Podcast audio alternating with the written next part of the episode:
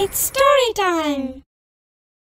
திருடி திங்கறதுல ஆர்வமும் ஈடுபாடும் உள்ள ஒரு வெள்ளாட்டையும் செம்மறி ஆட்டையும் பற்றி இந்த கதையில பார்க்கலாம்.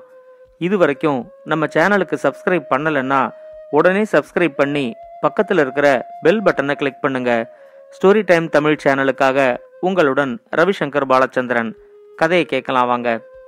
ஒரு விவசாயியோட வீட்டில் ஒரு வெள்ளாடும் ஒரு செம்மறி ஆடும் இருந்துச்சு. அந்த செம்மறி ஆடு பார்க்கறதுக்கு நல்லா கொழு கொழுன்னு இருக்கும். ஆனால் வெள்ளாடு ரொம்ப ஒல்லியாக இருக்கும். கொழு கொழுன்னு நல்ல உடல் பலத்தோடு இருந்தாலும் அந்த செம்மறி ஆடு ரொம்ப கோழை, எதை பார்த்தாலும் பயப்படும். ஆனால் வெள்ளாடு அப்படி இல்லை. ரொம்ப ஒல்லியாக இருந்தாலும் அதுக்கு துணிச்சல் ரொம்ப அதிகம். அது ஓனாயெல்லாம் பார்த்து கூட ரொம்ப பயப்படவே பயப்படாது. எந்த ஓனாயும் என் முன்னாடி வரட்டும், நான் ஒரு முட்டு முட்டுனேன்னா அது அப்படியே கீழே சுருண்டு விழுந்துரும் அப்படின்னு ரொம்ப துணிச்சலாக பேசும். இந்த செம்மறி ஆட்டுக்கு சில சமயம் வெள்ளாடை பார்த்தா ரொம்ப பொறாமையாக இருக்கும். எவ்வளோ ஒல்லியாக இருந்தாலும் இவன் தைரியமாக எவ்வளோ துணிச்சலாக பேசுகிறான் அப்படின்னு அந்த வெள்ளாட்டை பார்த்து செம்மறி ஆடு நினச்சிக்கும். ஒரு நாள் இந்த வெள்ளாடு தனியாக ஒரு இடத்துல புல் மேய்ஞ்சிக்கிட்டு இருக்கும்போது அங்கே மூணு ஓனாய் வந்துச்சு. நாம் மூணு பேருமா சேர்ந்து இந்த வெள்ளாட்டை அடித்து இன்னைக்கு சாப்பிட்டுடலாமா அப்படின்னு ஒரு ஓனாய் மிச்ச ரெண்டு ஓனாய்கிட்ட கேட்டுச்சு.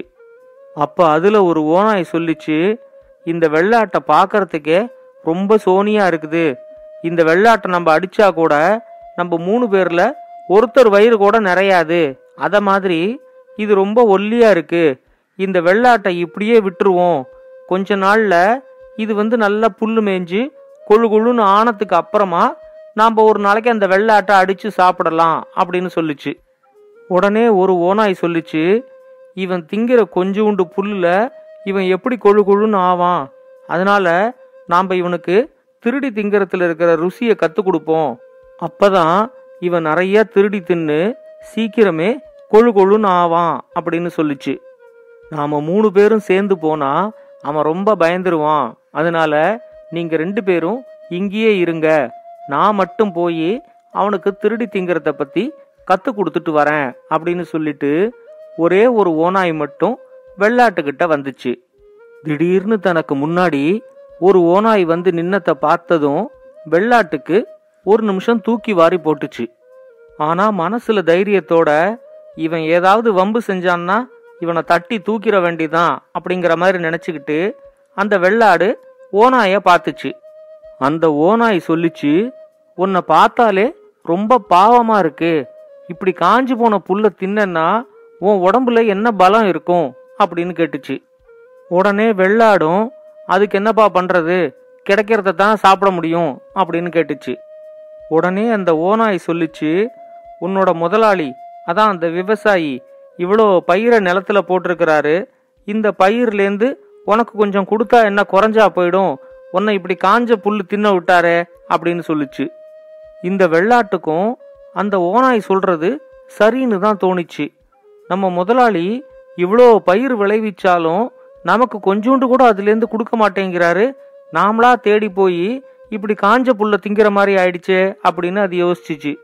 ஆனாலும் முதலாளியோட வயலில் அவருக்கு தெரியாமல் இறங்கி பயிரெல்லாம் மேய்ஞ்சிட்டா அவர் நம்மளை அடித்து பின்னிடுவார் அப்படிங்கிற மாதிரி அந்த வெள்ளாடு கொஞ்சம் தயங்கிச்சு.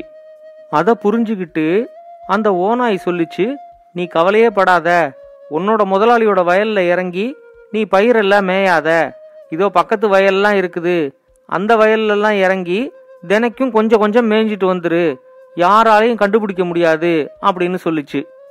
பச்சை பயிரை சாப்பிட்ற ஆர்வத்தில் இந்த வெள்ளாடும் ஓனாய் சொல்கிறது சரிதான் அப்படிங்கிற முடிவுக்கு வந்துருச்சு. ஆனால் தான் மட்டும் போய் தனியாக மாட்டிக்க வேண்டாம், அந்த செம்மறி ஆடையும் கூட கூட்டிக்கிட்டு போவோம் அப்படிங்கிற மாதிரி அது ஒரு திட்டத்தை போட்டுச்சு. அந்த செம்மறி ஆடு வெள்ளாடு என்ன சொன்னாலும் அப்படியே ஒத்துக்கும், அதுக்கு எதிர்பேச்சு பேசவே பேசாது. அதனால வெள்ளாடு கூப்பிட்டதும் செம்மறி ஆடும் பயிரெல்லாம் திங்கிறதுக்கு கிளம்பிருச்சு. ரெண்டு ஆடும் பக்கத்து வயலுக்கெல்லாம் போய் யாருக்கும் தெரியாமல் தினைக்கும் கொஞ்சம் பயிரெல்லாம் தின்னுட்டு வந்துடும். இந்த ரெண்டு ஆடும் பயிரெல்லாம் மேயறத பத்து நாளைக்குள்ளேயே மற்ற விவசாயிங்கள்லாம் கண்டுபிடிச்சிட்டாங்க. அவங்க எல்லாருமா சேர்ந்து வந்து இந்த விவசாயிகிட்ட உன்னோட ஆடு ரெண்டும் எங்களோட வயலில் இறங்கி பயிரெல்லாம் மேய்ஞ்சிருது அப்படின்னு சொல்லி புகார் பண்ணாங்க. அதை கேட்ட உடனே இந்த விவசாயிக்கும் பயங்கர கோபம் வந்துருச்சு.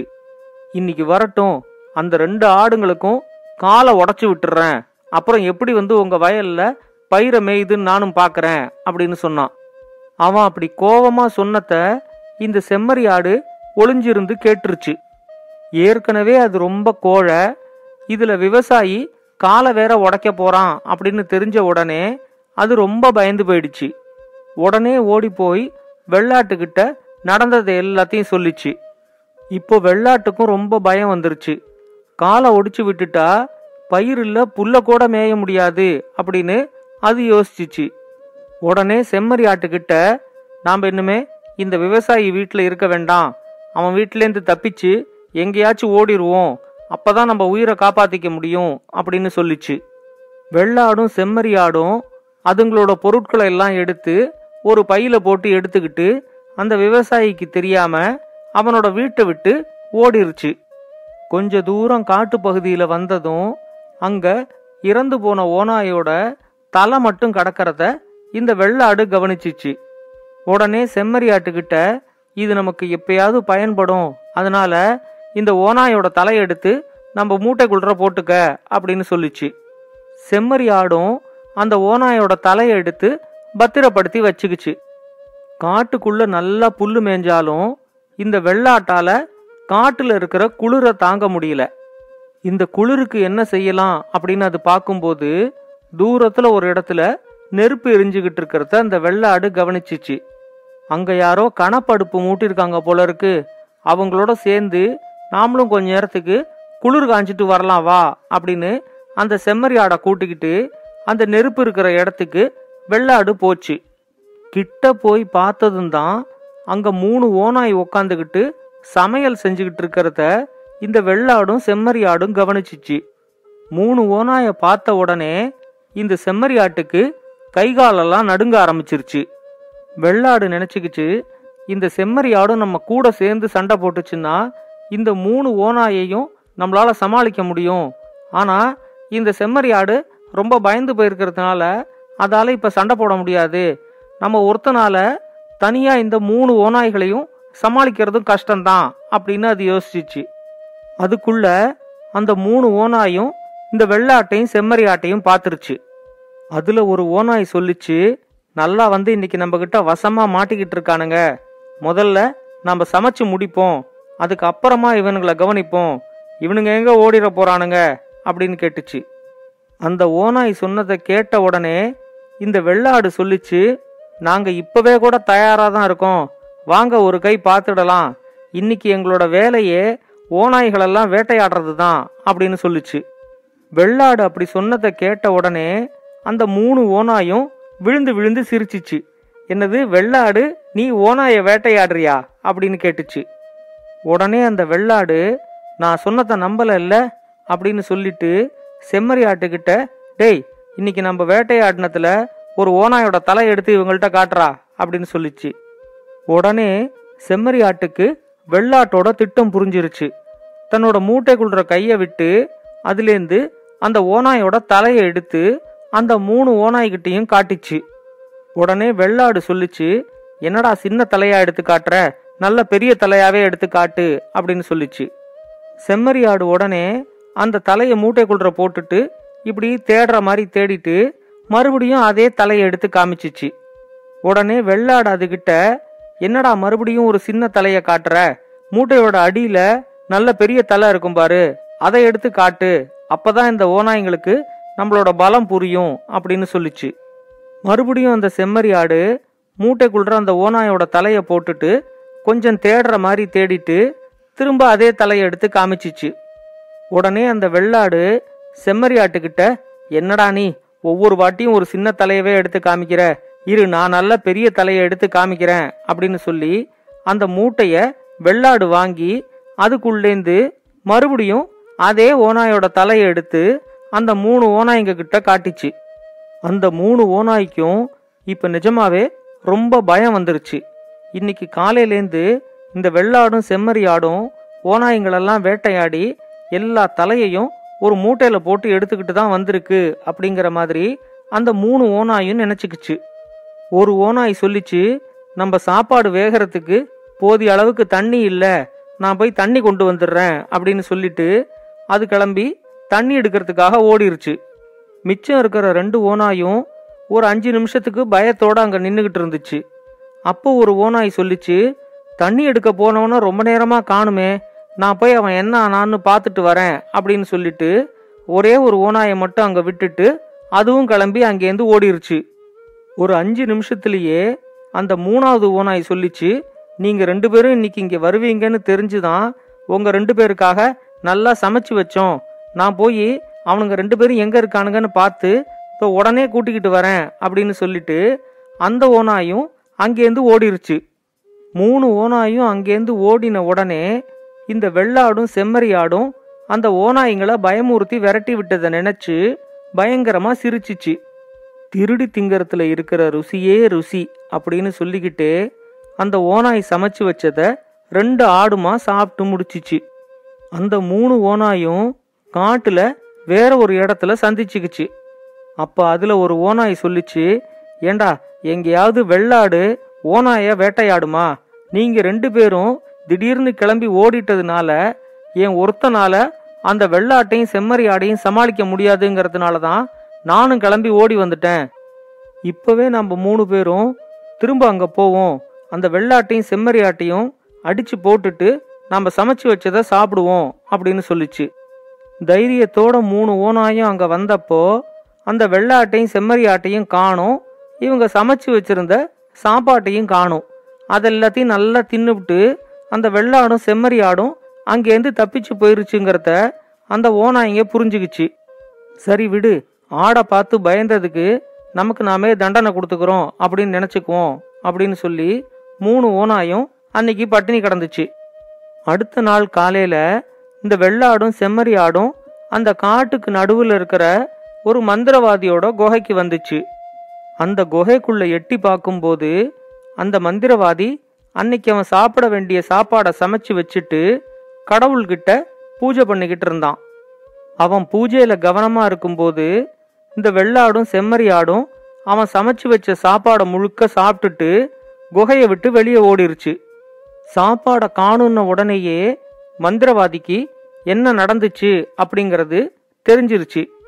அவன் உடனே ரெண்டு குட்டிச்சாத்தானை வர சொல்லி அந்த ரெண்டு குட்டிச்சாத்தானையும் வேட்டை நாயாக மாற்றினான்.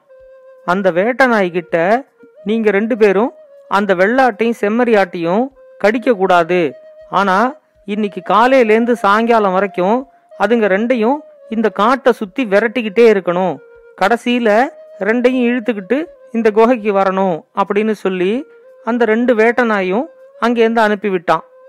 அந்த வேட்டை நாய்கிட்டேருந்து தப்பிக்கணுங்கிறதுக்காக இந்த வெள்ளாடும் செம்மறி ஆடும் வேற வேற வழியில் பிரிஞ்சு ஓடினாலும் அந்த ரெண்டு நாயும் விடாமல் துரத்திக்கிட்டே இருந்துச்சு. சாயங்காலம் வரைக்கும் ஓடினதுக்கு அப்புறமும் ரெண்டு ஆடாலையும் ஓட முடியாமல் ரெண்டும் சுருண்டு கீழே விழுந்துருச்சு. அந்த வேட்டை நாய்களும் ஆடுங்களை கடிக்காம அதோட கொம்பை பிடிச்சி தர தரன்னு இழுத்துக்கிட்டு மறுபடியும் அந்த மந்திரவாதி இருந்த குகைக்கு வந்துச்சு. மந்திரவாதி அந்த ரெண்டு ஆடுங்க கிட்டேயும், நீங்கள் திருடி தின்னது தப்புன்னு ஒத்துக்கிறீங்களா, இல்லை உங்களை தூக்கி இந்த நெருப்பில் போட்டுட்டா அப்படின்னு கேட்ட உடனே ரெண்டு ஆடும் பயங்கரமாக பயந்து போய், நாங்கள் திருடி தின்னது தப்பு தான் அப்படின்னு சொல்லி மந்திரவாதியோட காலில் விழுந்து மன்னிச்சிர சொல்லி கெஞ்சிச்சு. அந்த மந்திரவாதி சொன்னா, நீங்கள் ரெண்டு பேரும் திருந்திட்டதுனால நான் உங்கள் ரெண்டு பேரையும் மன்னிக்கிறேன், நீங்கள் ரெண்டு பேரும் உங்களோட பழைய முதலாளிகிட்ட போங்க, இனிமேலாவது மற்றவங்க உழைப்ப திருடி திங்காம நீங்களே புல்லு மேய கற்றுக்கங்க அப்படின்னு சொன்னான். வெள்ளாடும் செம்மறி ஆடும் காணாமல் போன கவலையில் இருந்த அந்த விவசாயிக்கு அதுங்க ரெண்டும் திரும்ப வந்தது கொஞ்சம் ஆறுதலாக இருந்துச்சு. அதுங்க ரெண்டும் இனிமே மற்றவங்க உழைப்ப நாங்கள் திருடி திங்க மாட்டோம் அப்படின்னு சொன்னதை கேட்டதும் அந்த விவசாயி, சரி இதுங்க ரெண்டும் காட்டில் போய் எங்கேயோ ஒரு நல்ல பாடத்தை கற்றுக்கிட்டு வந்திருக்கு அப்படின்னு நினச்சி ரொம்ப சந்தோஷப்பட்டான். அதுக்கப்புறம் ரெண்டு ஆடும் யாரோட உழைப்பையும் திருடி திங்கிறதே இல்லை. இந்த கதையை பற்றின உங்களோட கருத்துக்களை பின்னூட்டத்தில் கமெண்ட்ஸாக பதிவு பண்ணுங்க. இது மாதிரி இன்னும் பல நல்ல கதைகளை கேட்க ஸ்டோரி டைம் தமிழ் சேனலோட தொடர்பில் இருங்க. நன்றி, வணக்கம். இந்த கதை உங்களுக்கு பிடிச்சிருந்தா லைக் பண்ணுங்க, கமெண்ட் பண்ணுங்க, ஷேர் பண்ணுங்க. மறக்காம ஸ்டோரி டைம் தமிழ் சேனலை சப்ஸ்கிரைப் பண்ணுங்க. அப்படியே பக்கத்துல இருக்க அந்த பெல் ஐகானை கிளிக் பண்ணுங்க.